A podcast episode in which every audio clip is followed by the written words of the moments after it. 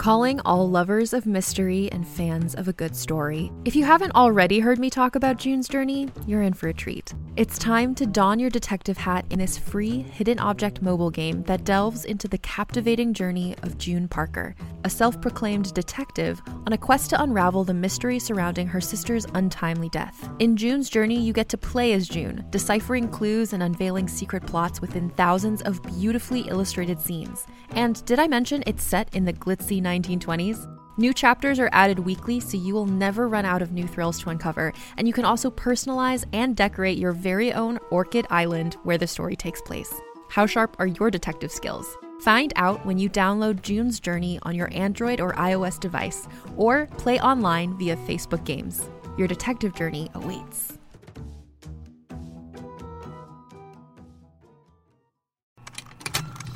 Contained herein are the heresies of Radolf Burntwine, erstwhile monk turned traveling medical investigator. Join me as I uncover the blasphemous truth of a plague ridden world that ours is not a loving God, and we are not its favored children. The heresies of Radolf Burntwine, coming January 2nd, wherever podcasts are available.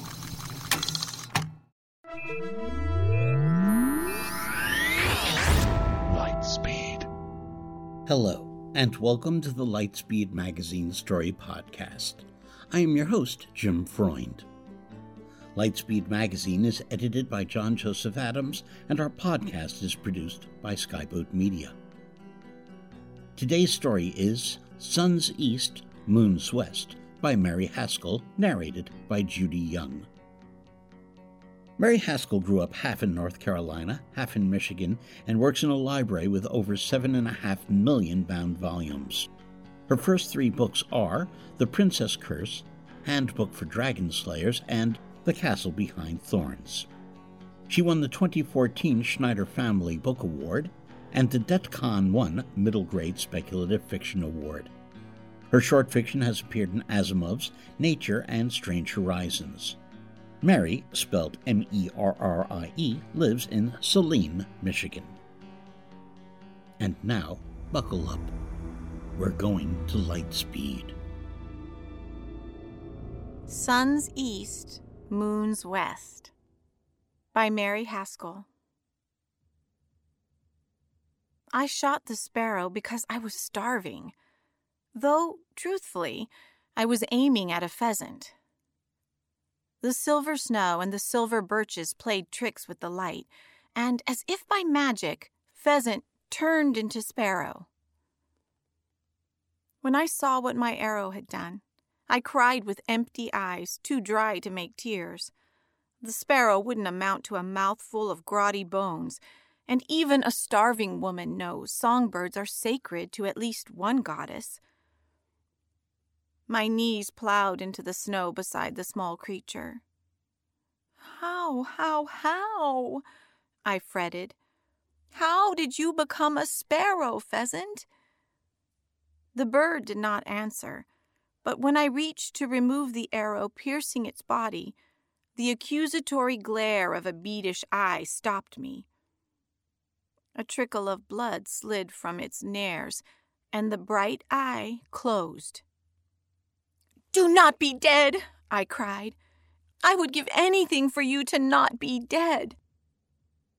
And while the breath mist of this rash statement still hung in the air, a bear god waddled out of the forest, lumbering and large. The bear god said, The sparrow will not die if you live as my wife for a year and a day. I licked my lips tasting the clear, salty snot that comes of crying, and said, I already have a husband. The bear god regarded me with placid eyes. And I already have a wife. I stared at him, the dying sparrow lying in a bloody lump between us, struggling to breathe.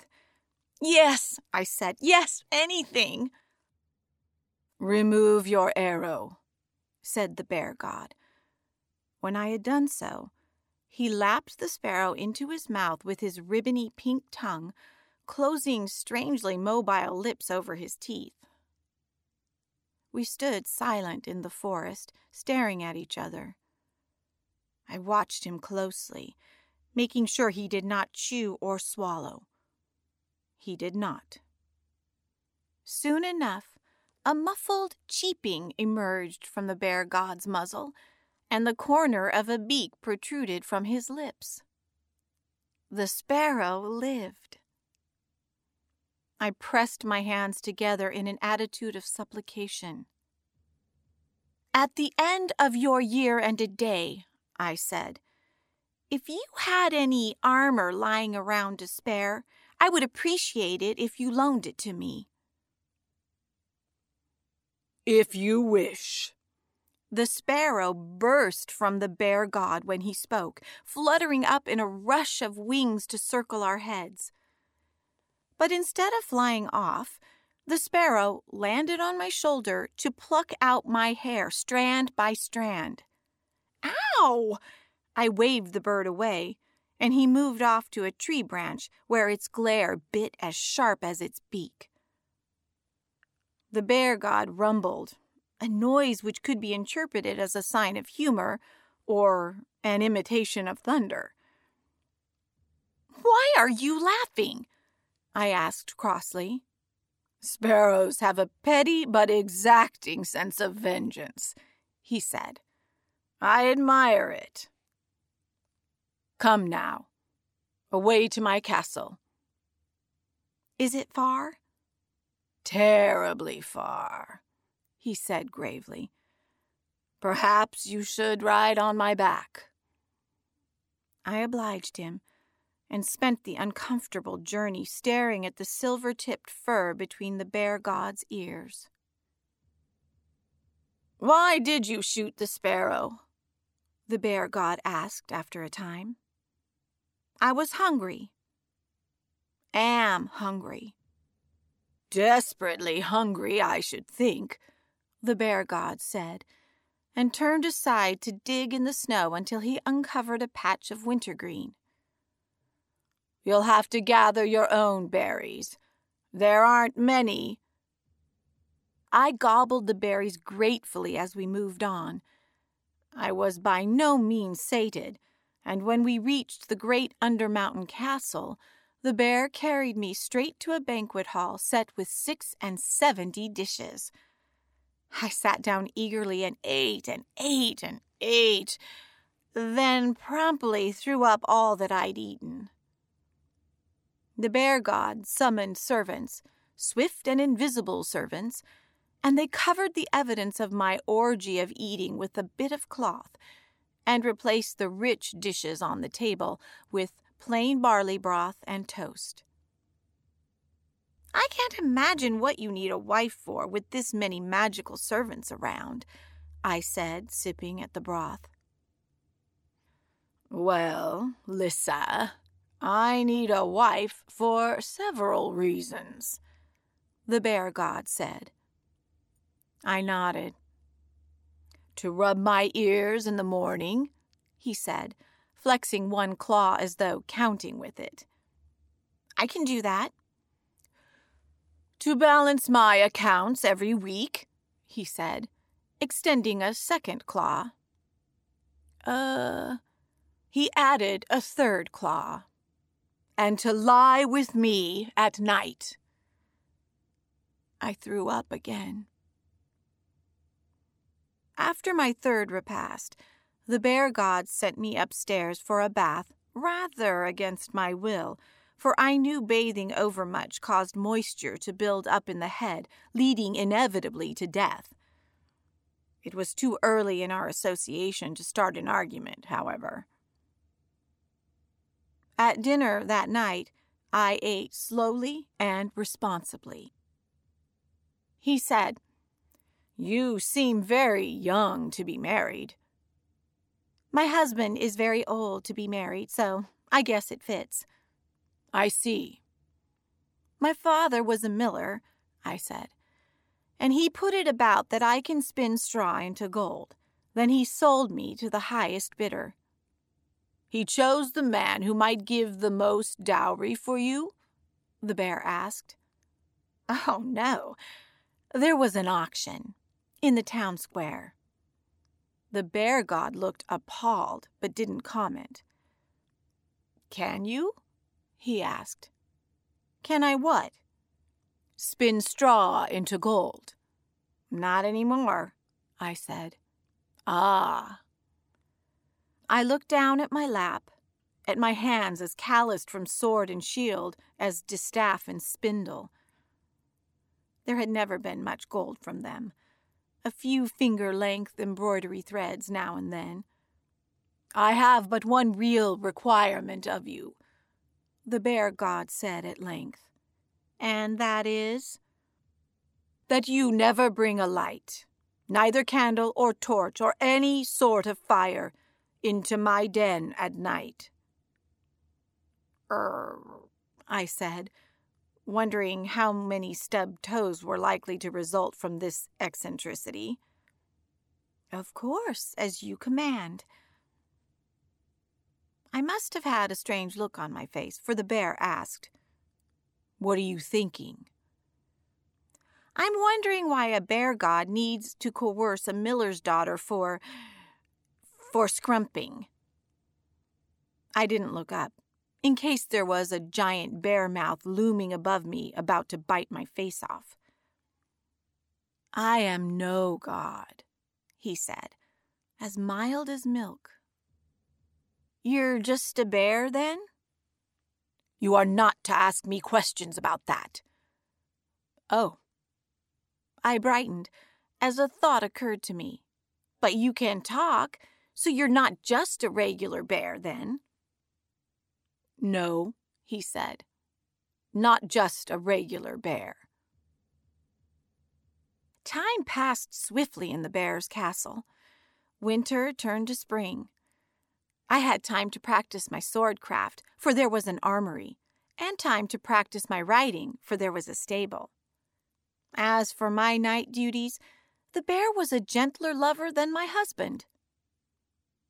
The bear took some interest in my daily activities and often showed up to watch me exercise my borrowed swords against a variety of straw dummies.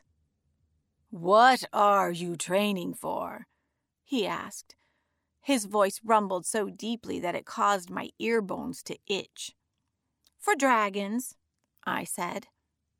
What does a miller's daughter who can spin straw into gold care for dragons? he asked.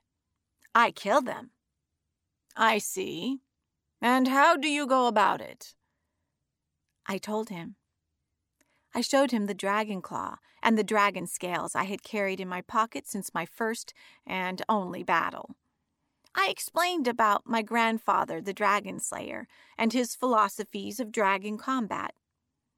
I explained also how my first and only dragon had eaten my husband's donkey. After that, my husband wanted nothing more to do with me, I said. An unhappy marriage cannot bear the loss of a much cherished donkey. I stopped. The bear was looking at me strangely. I'm boring you? Not at all. I'm amused, I assure you. Go on. I went on, talking about the three days in the forest before he found me, all the while in the back of my mind trying to figure out how I amused him. When I wrapped up my story, he took me in his paws. Close your eyes and keep them closed, he growled to me, and scrumped with me right there on the floor of the armory.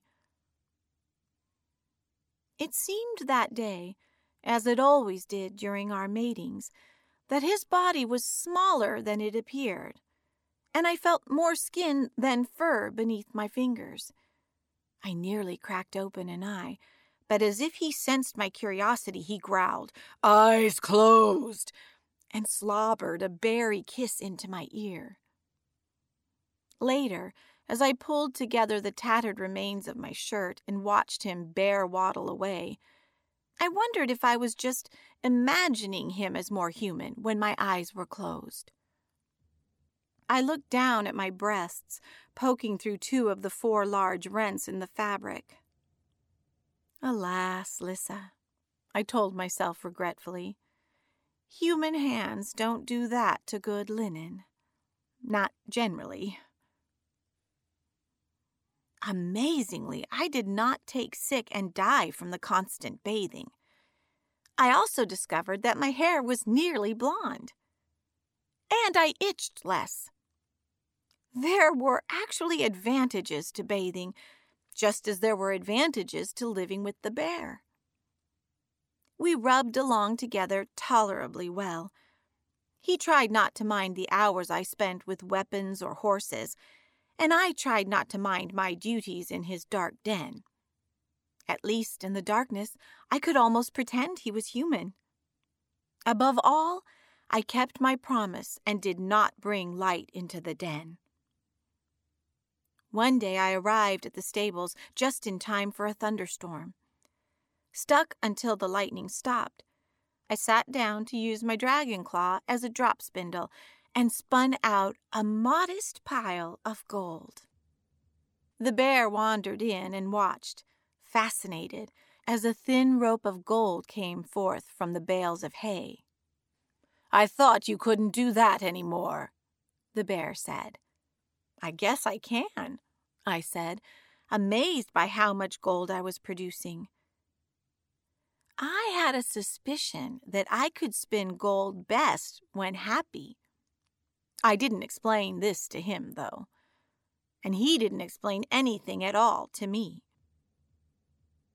For a few months, I blamed my lack of menses on the enchantments around us invisible servants, talking bears, no monthly messes. But eventually, my belly swelled in a way that my husband had never been able to inspire, and I knew. I ate staggering amounts of food. I used the privy often. I threw up in the mornings, and the bear never asked me about it. I began to worry about bearing babies with furry faces. It's clear to me, I said at dinner one night, that you are not a bear. He looked at me. I kept eating, popping triangles of bread and cheese into my mouth one after another. We will not speak of it, he said. Oh, yes, we will. I need to know if I'm going to give birth to cubs or babies in a few months. His muzzle crinkled, and more teeth than usual appeared, but I continued to cram my mouth with bread and cheese. What have you done? he whispered. My jaw dropped, and crumbs spilled from my mouth onto my lap. What have you done, more like? Oh, Lissa, he said, coming toward me and bearing me to the floor, where he made ferocious love to me I think out of joy. But this time he did not tell me to shut my eyes, so I kept my eyes open. I needed to know. Beneath my hands and before my eyes, he changed. His body became definitely human, though very hairy and full of paunch, as befits a bear about to hibernate. His face was not at all handsome. It looked rather as if someone had taken a bear's features and tried to squish them down to fit a human's head. Distorted. Distorted, but in a way, beloved. I watched him wonderingly throughout the whole thing. Was this why he always took me in the dark? But for that one day in the library?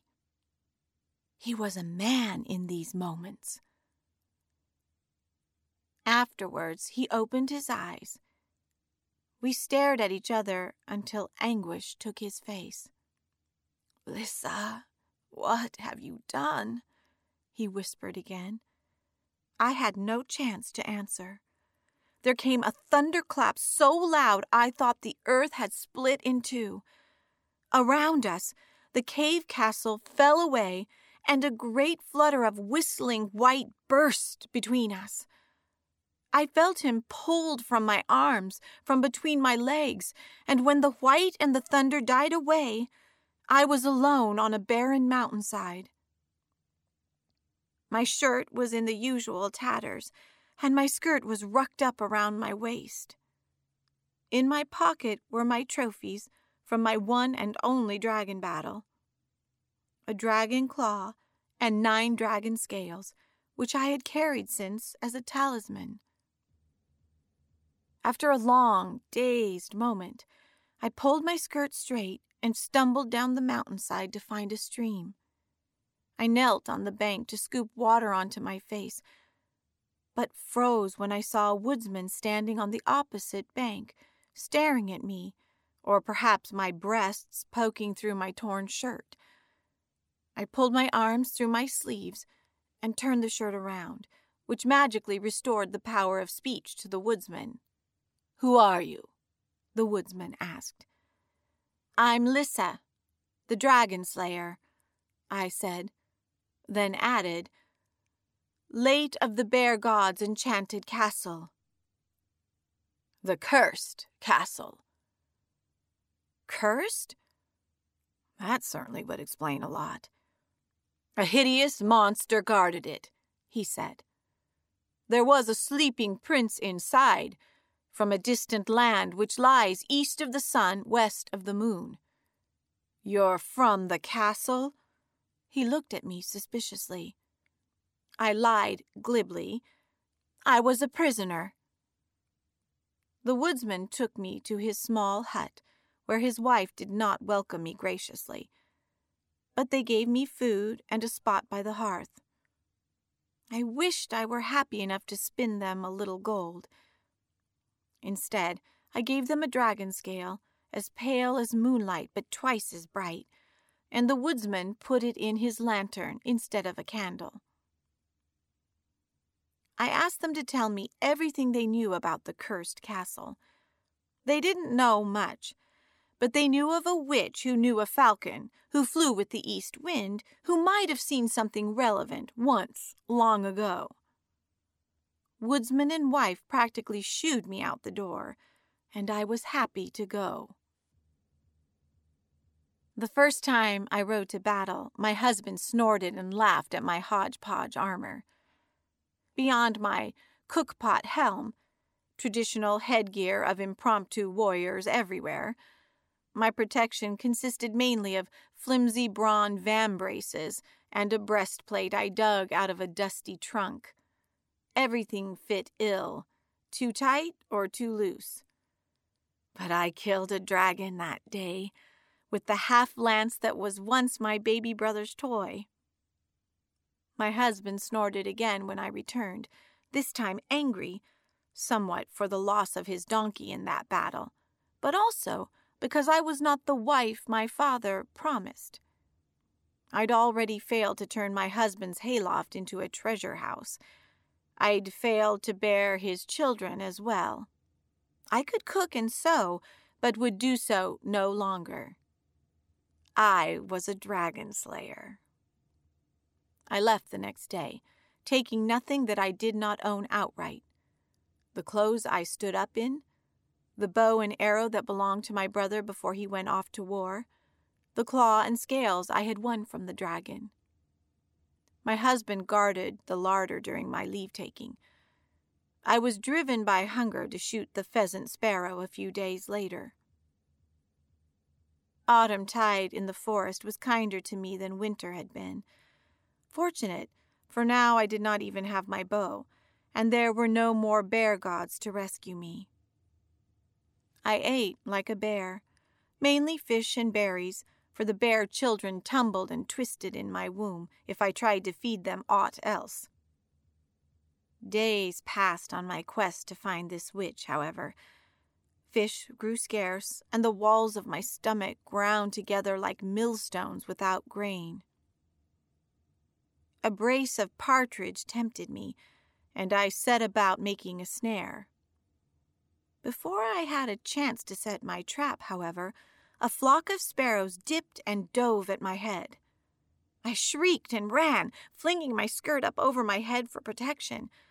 The sparrows pulled back, leaving my hair alone, but from that day forth, they followed me on my journey, to prevent all future attacks on all bird kind.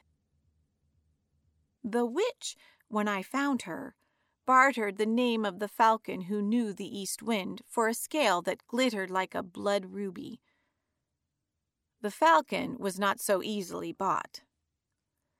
The distance to the falcon's native plain was vast, but the sparrows followed me the whole way. They flew along during the day, pausing now and then to peck for seed or berries or bugs, or to dive in to steal strands of my hair. They roosted as close to my camps as possible, making sure to deposit a star stippling of droppings on my skirts by morning. On the falcon's plain, I called the raptor's name nine times, as the witch had said. A bird appeared in the distance.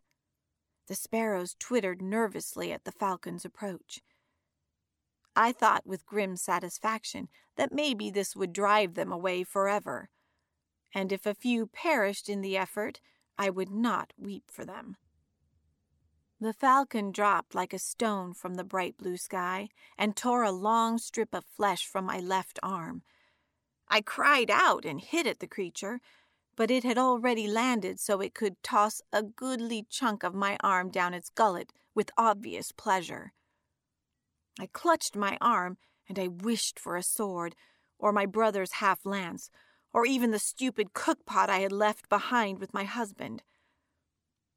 I wound my arms, one bleeding and one intact, in my cloak, and held the excess fabric taut between, creating the crudest of nets, while simultaneously bandaging my wound. Holding my weapon at the ready, I stalked toward the falcon, expecting the sparrows to come for me at any moment. The falcon shrieked and took to the air, rising high above me, this time, perhaps, planning to descend and cut my throat and have done with it, I thought. But to my surprise, it aimed its next attack at the sparrows. The falcon dove, and the sparrows froze, seemingly in fear. I expected to see the dive end in a sudden puff of feathers, but the little flock turned as one and mobbed the falcon. There were not enough sparrows to truly mob the falcon, of course, and soon enough the falcon had broken free and wheeled about for another attack. This time the sparrows darted out of the way and led the falcon to me once more. I was ready, though. I aimed the taut cloak to meet the falcon's dive, swinging up just before it reached for my face. The falcon bounced hard against the fabric and rocketed backward, not in the least under its own power. The host of sparrows called raucous insults in bird speak to the falcon, and the falcon called worse insults back in human speech as it recovered itself in the air. We were foul intruders who fed on their mother's filth, and so forth. The falcon circled and attacked one of the sparrows on the flock's edge. The sparrow was not fast enough to avoid the falcon. Meanwhile, I unwound my cloak and tossed it back over my shoulders. The falcon retreated and circled again to choose another sparrow for its revenge. Before it could dive again, I tossed into the air a dragon scale that shone like a salmon skin. The falcon seemed powerless to ignore it changing its path in mid-air to catch it, follow it, which left the smaller birds time to fly up under my cloak. The falcon came back with the fish-bright scale in its claws, cursing loudly. You'll never call the east wind, he cried, flying straight up into the sky until he disappeared. From that day forward, the sparrows and I were friends of a sort. The leader of the host was indubitably the bird for whom I'd bartered a year of my life, for all the gratitude that had earned me. I called him Pheasant. He called me nothing in particular, for he was really just a sparrow who'd had a bath in a bear god's reviving spittle. I and my sparrow army did find the east wind, though we took a circuitous route. The finding of a wind is rather like walking a labyrinth with invisible walls. One doesn't know that one has hit a dead end until one's nose is mashed against the stones. Nonetheless, some months later, while I was not yet grossly pregnant, but was certainly waddlingly pregnant, we came to a tower named the Meeting of the Winds. I have never been to any land east of the sun and west of the moon, said Ostro, South Wind. Nor I, said Levanter, the East Wind. Nor I, said Ponente, West Wind. I have been there, said Tramontana, the North Wind, and her voice made the sweat freeze on my skin. Recently, in fact, but I cannot make the journey twice in one year without my fellow winds to aid me. I do not have enough breath on my own. And, said Ostro, there is the matter of payment. I can offer these. I held out a selection of my remaining dragon scales. I want that one, Levanter said, and snatched from my hand a scale the exact yellow of daffodils, which create the first spring sunshine out of winter. This one, said Ponente, stirring a scale as black as winter's midnight. When I nodded, the wet west wind blew hard, and the scale disappeared in a skirl of rain and dead leaves. Mine, said Ostro, sucking away a dragon scale so brightly blue that the sky seemed pale and dim in comparison. I will need two, for I will have to go the farthest at the greatest cost, the North Wind said, and I will choose from your complete collection when we have arrived. Disappointed, I nodded I had been saving the diamond scale specifically to exchange for money to use for bribes. I hoped it would not appeal to Tramontana. We left in the pre morning, while the bluing sky still held stars. I did not think that the sparrows would come. The winds were buffeting and harsh, by turns sere and saturate, chill and fevered. But Pheasant flew up under my cloak, and his kin followed. We rode the winds for several miserable hours, alternatingly shivering and sweating, until the dampness decreased considerably. I must drop away now. Levanter sighed in a voice like young frogs, and retreated from the combined force of the four great winds. The other three sighed and surged onward propelling me and the sparrows over iced mountains and lush valleys. The others dropped away in turn. First, Ponente, with his voice as hoarse as a dying boar's, then Ostro, who left us freezingly alone with the white and roaring north wind. The sparrows huddled against me as much for warmth as safety now.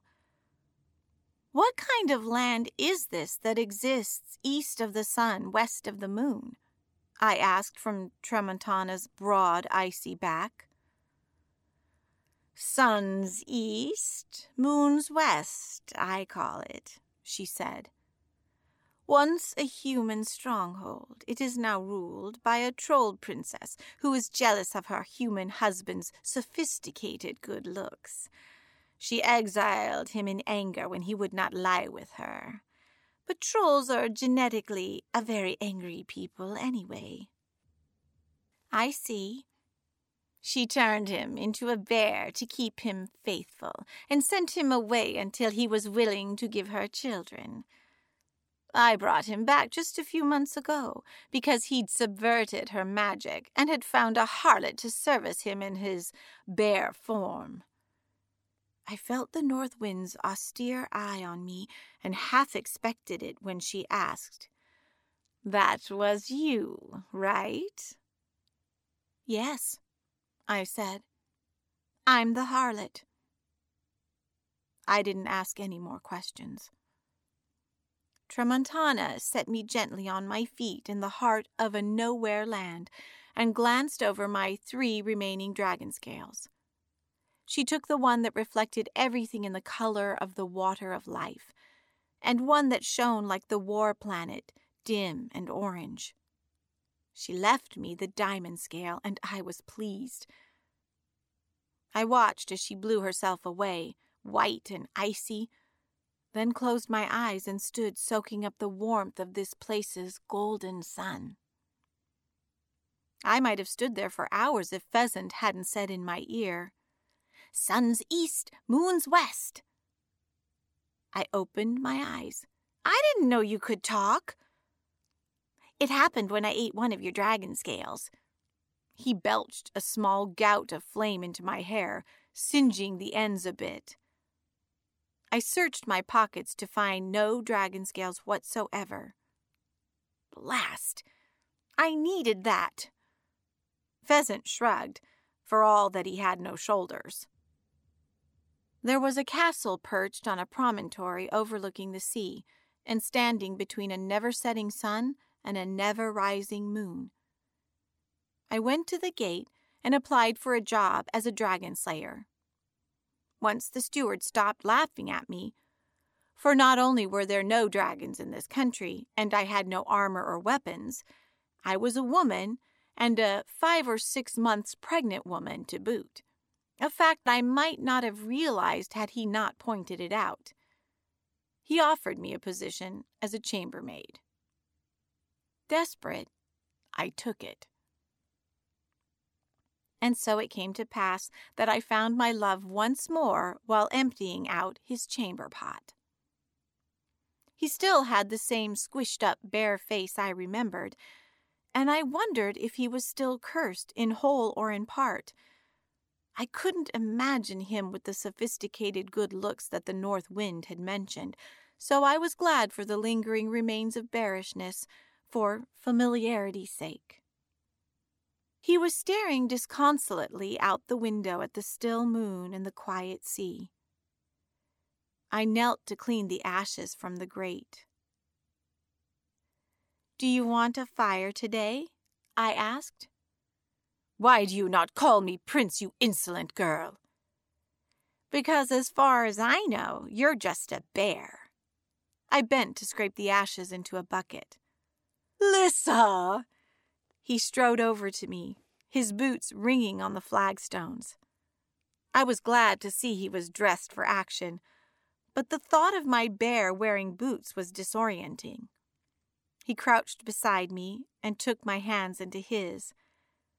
How did you get here? The north wind brought me. Sure did, Pheasant said. He shot the bird on my shoulder a suspicious look. Pheasant preened. Why are you here? my bear asked. To save you, I didn't say. It seemed silly now. If he had to ask, he didn't want saving. I never found out your name, I blurted. He smiled. My name is Roland, he said, leaning in to kiss me. I knew how that ended a tattered shirt, and me half blind from squinching my eyes closed. I leaned away, overbalanced, and toppled into the ash can. Lissa!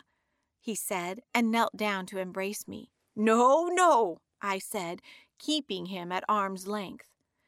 That's how we got into this mess. Over Roland's shoulder, I saw the door open and a giant green woman enter.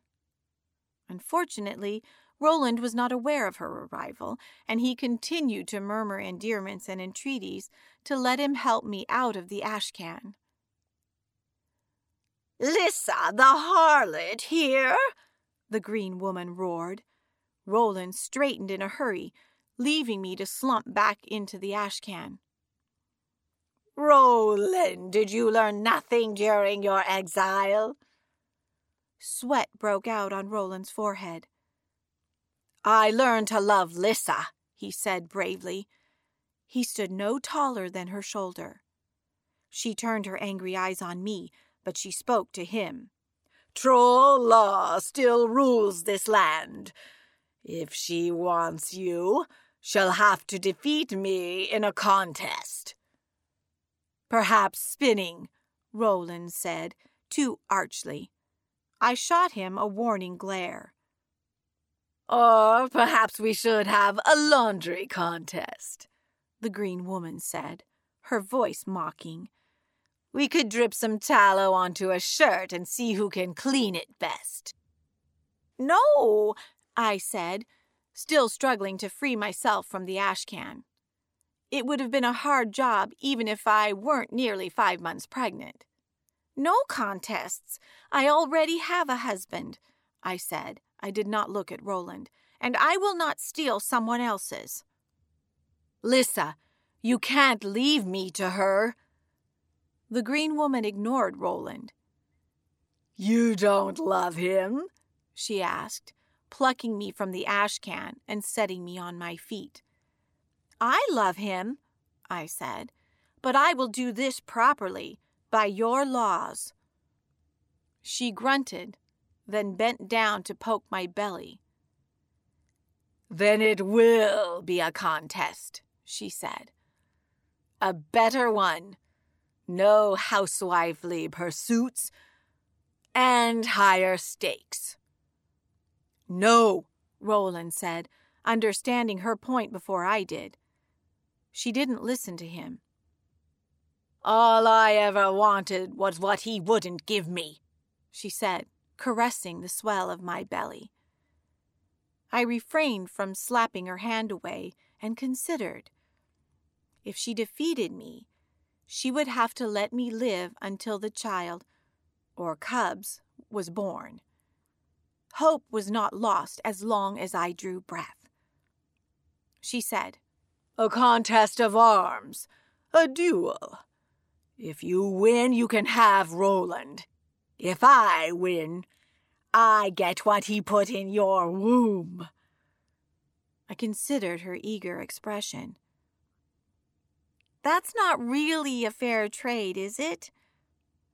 I love Roland, but on the balance, I had no intention of risking my children for something as fleeting as love.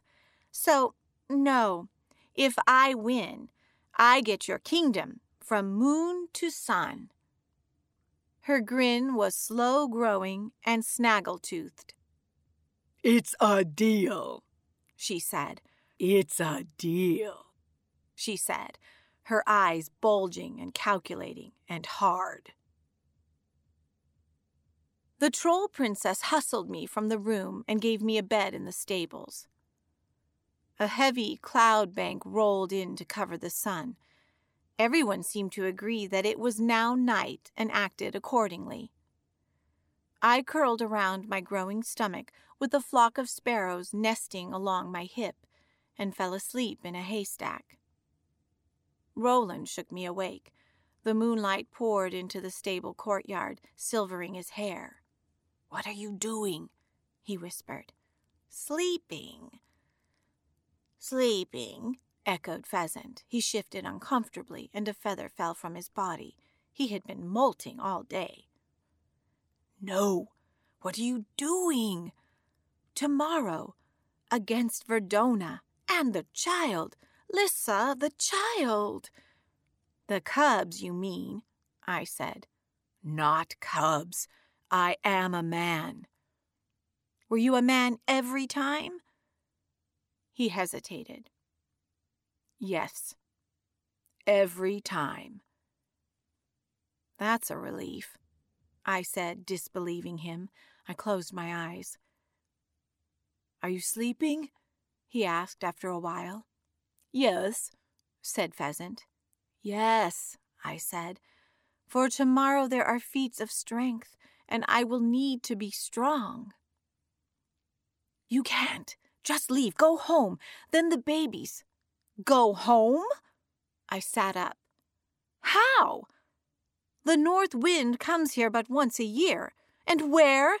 I don't have a home. The only home I had. I broke off and pounded the straw a bit with my fist. A clink followed, and four or five dull coins rolled away from my fist. I stared. Roland picked one up examined it in the moonlight, bit it. Lead, he said.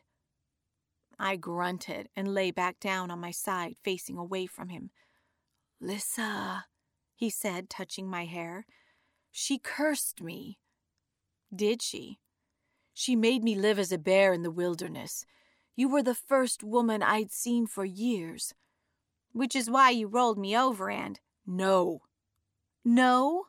I mean, yes, but I came to love you. So, why? Why couldn't I look at you? Why couldn't you tell me you were a man? Part of the curse. No woman could look upon my human form, or I had to return to her. I thought about this. I thought of all the reasons why this might be so, and the only conclusions I could come to dealt closely with the perfidy of men. Go away, Roland, I said wearily. Go away before she finds you here. He left. Go away, Pheasant mumbled, tucking a head under his wing and shedding feathers onto my face. When the clouds moved away from the sun, I faced the troll princess Verdana over crossed swords in the straw strewn courtyard. It was a ridiculous pairing. She had every obvious advantage in reach and strength, and probably most of the hidden advantages as well. My sword was the smallest in the armory, and yet it would soon be too heavy for me. My only hope lay in the fact that Verdona would be unwilling to jeopardize my health. She saluted me, and I her. Our swords met in a ringing clash as we aimed for each other's fists. My blade skated off hers, and I danced away. I had not practiced with an opponent since my brother joined the army, and my only live foe had been one rather young dragon. I had no real plan except to evade Verdona until I saw a chance. So I evaded. I hopped and watched. She thrust left, I hopped right, and watched the way her wrists turned. She feigned left and thrust right. I hopped left and saw how her feet shuffled. She sliced at my shoulder, waited too long to see if she'd made the hit, and still I watched. We circled the courtyard again and again in a dancing game of thrust and retreat. I never dared get close enough to let her sword meet mine again. One good blow, and she would drive me to my knees. The sun never moved, so it was hard to measure the passage of time. Our feet beat up a bright dust from the straw, a cloud of gold in the slanting sunlight. A small crowd watched from the corners of the courtyard, Roland among them the rest trolls, and ugly human troll half breeds. Roland truly was the best looking of them all. Sweat dripped down my face. Sweat dripped from the end of Verdona's hooked nose. The straw dust flew up and clung to our sweat, turning us both bright gold. Verdona stumbled over something, but neither of us dared to look down. She sidestepped the obstacle and lunged at me again. I was slow in hopping away, thrown off by her stumble. She sliced my shoulder, inscribing a line of cold fire down my arm. I gritted my teeth against a scream. I jumped back immediately, avoiding her following blow with little grace, but pleased to understand that she was slow when she thought she made a strike, definitely slow. I left my other shoulder undefended as though I were protecting my wound, and the target proved too tempting. As she went for the obvious shoulder, I slid my blade between her fists, intending to pierce her heart. Instead, her blade caught mine and spun it away from me out of my hands. Her face split in a yellow grin of triumph. I leaped backwards before she could put her sword to my throat, wondering where my sword had landed. I jumped backwards once, twice, then once more. She followed more slowly, holding her sword out menacingly to compel my surrender. And surrender it would be if I could not rearm myself immediately. I turned my back and ran, searching the ground for the glint of my steel. Verdona stomped after me. Nothing caught my eye. Her heavy step was right behind me. She was closing. I could hear her breath, and her breath took off in a shriek of pain. At the same moment, I spotted a sword on the ground. Not my sword, but a sword nonetheless. I bent to scoop it up, timing my movement to turn and face her again in guard position. When I straightened, I saw that the troll princess's long nose was on fire. Astonished, I stared. Out of the corner of my eye, I caught a flash of gold and fire. A small diamond colored sparrow was buzzing frantically around and around Verdona, spouting fire at the troll princess. Her hands slapped uselessly at the air around her head, at her nose, at her hair. She was unguarded. I took my moment, leaping forward to push my sword into her heart. This time, her sword did not block me. I let go of my sword, leaving it stuck in her chest and quivering with her breath, and leapt backward. Verdona stood still for the longest moment, and I thought, She is truly a monster, pierced through the heart, and she will not fall. But the quivering of the blade stopped, and her breathing stopped. She had simply frozen in place. I stepped closer to her and saw that her skin was golden from more than the fine dust our feet had beat into the air. She had turned to gold completely, as had the sword in her chest. Or had that been golden since before I picked it up? On the ground between us, a small thing of gold glimmered. Curious, I reached out for the gold thing and picked it up. It was a crown. I turned it over in my hands, and when I looked around, saw the courtyard littered with other objects of gold a knife, a coif, a pair of gauntlets. There was no more straw in the courtyard at all, but gold dust lay everywhere. Roland came to me. I showed him the crown, astonished, and he took it to look at it. Thank you, he said. You freed us from dominion of the troll lords. Yes, I suppose I have, I said. He took my hand. And we will reign here together, man and wife, as we live together under the mountain. We lived together as bear and wife, perhaps. I hesitated. But no. I am still married. If you wish to woo me, my heart would like nothing more. But you must perform a task for me. You must go on a quest for my divorce if you wish to marry me. Roland's bearish face crinkled unhappily. A quest? I'll soon be in no shape to undertake it myself, I said, patting my belly. Roland looked like he wanted to argue, but the people of Sun's East were coming forward to talk to him, to learn their fate as a nation. Roland stepped forward to reassure them. In the meantime, I cast about me, looking for Pheasant. He sat on Verdona's golden head, but transferred to my shoulder obligingly enough. Pheasant, are you a dragon now? I asked. There were no other sparrows to be found in the vicinity. I wondered if he had eaten them or something, but he just chewed at my hair, scenting it with ash. Feeling uneasy with my dragon slaying ambitions, I turned to look at Roland surrounded by men and trolls. Roland caught my glance and held his hand out to me, and in it the crown beaten from straw. Your hair is on fire, Roland said mildly when I came to him. He patted the fire out gently and pulled me close for a kiss. More of a smolder than a fire, I said at length. Yes, he hesitated, regarding me.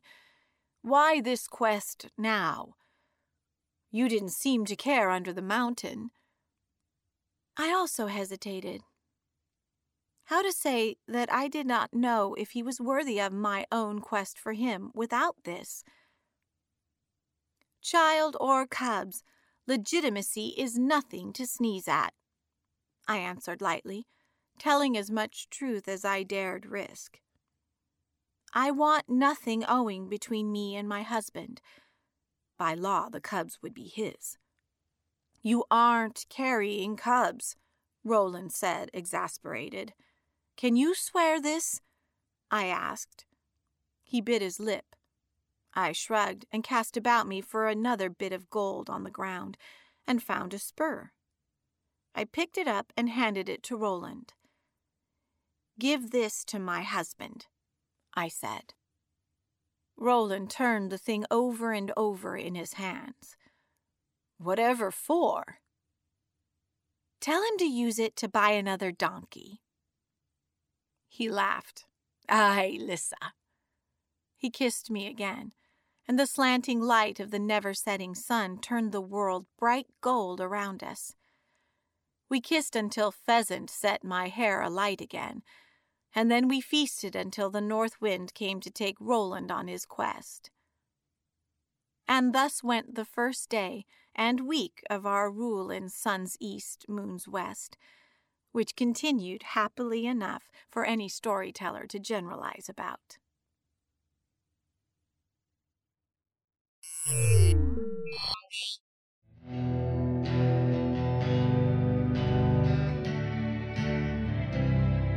Welcome back.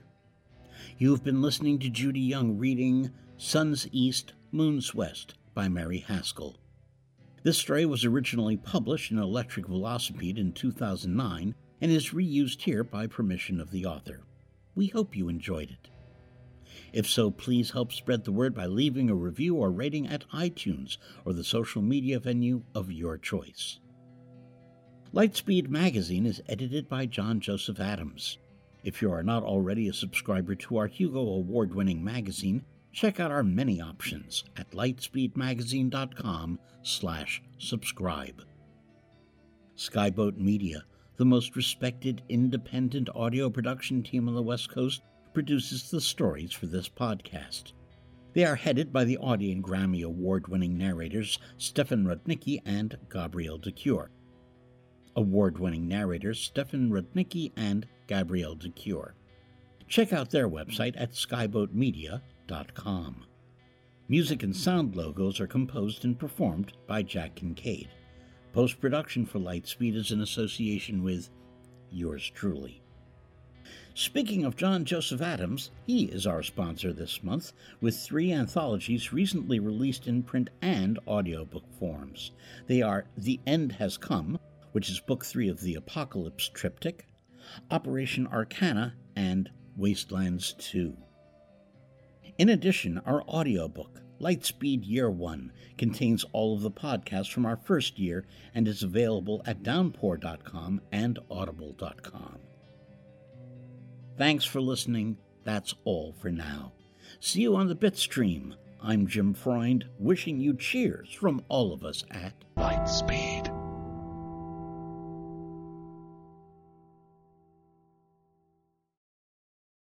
Hey there, it's Rachel Ballinger, and I am extremely excited to invite you to Rachel Uncensored. It's my podcast where I sit down and get real with my friends and celebrity guests, where we talk about all sorts of topics. And sometimes we might be under the influence when we do so. We cover things from personal stories to hot button issues and it's the only place on the internet you can find an uncensored version of me. It's a side of me that you might not have seen before because it's not the most family or brand friendly. But don't worry, I'm still sort of slightly a decent human being. If you're intrigued, then make sure you check it out. New episodes drop every Wednesday. You can find it on Apple Podcasts, Spotify, or wherever you listen to podcasts. Trust me, you won't want to miss out on the fun and candid conversations we have here on Rachel Uncensored.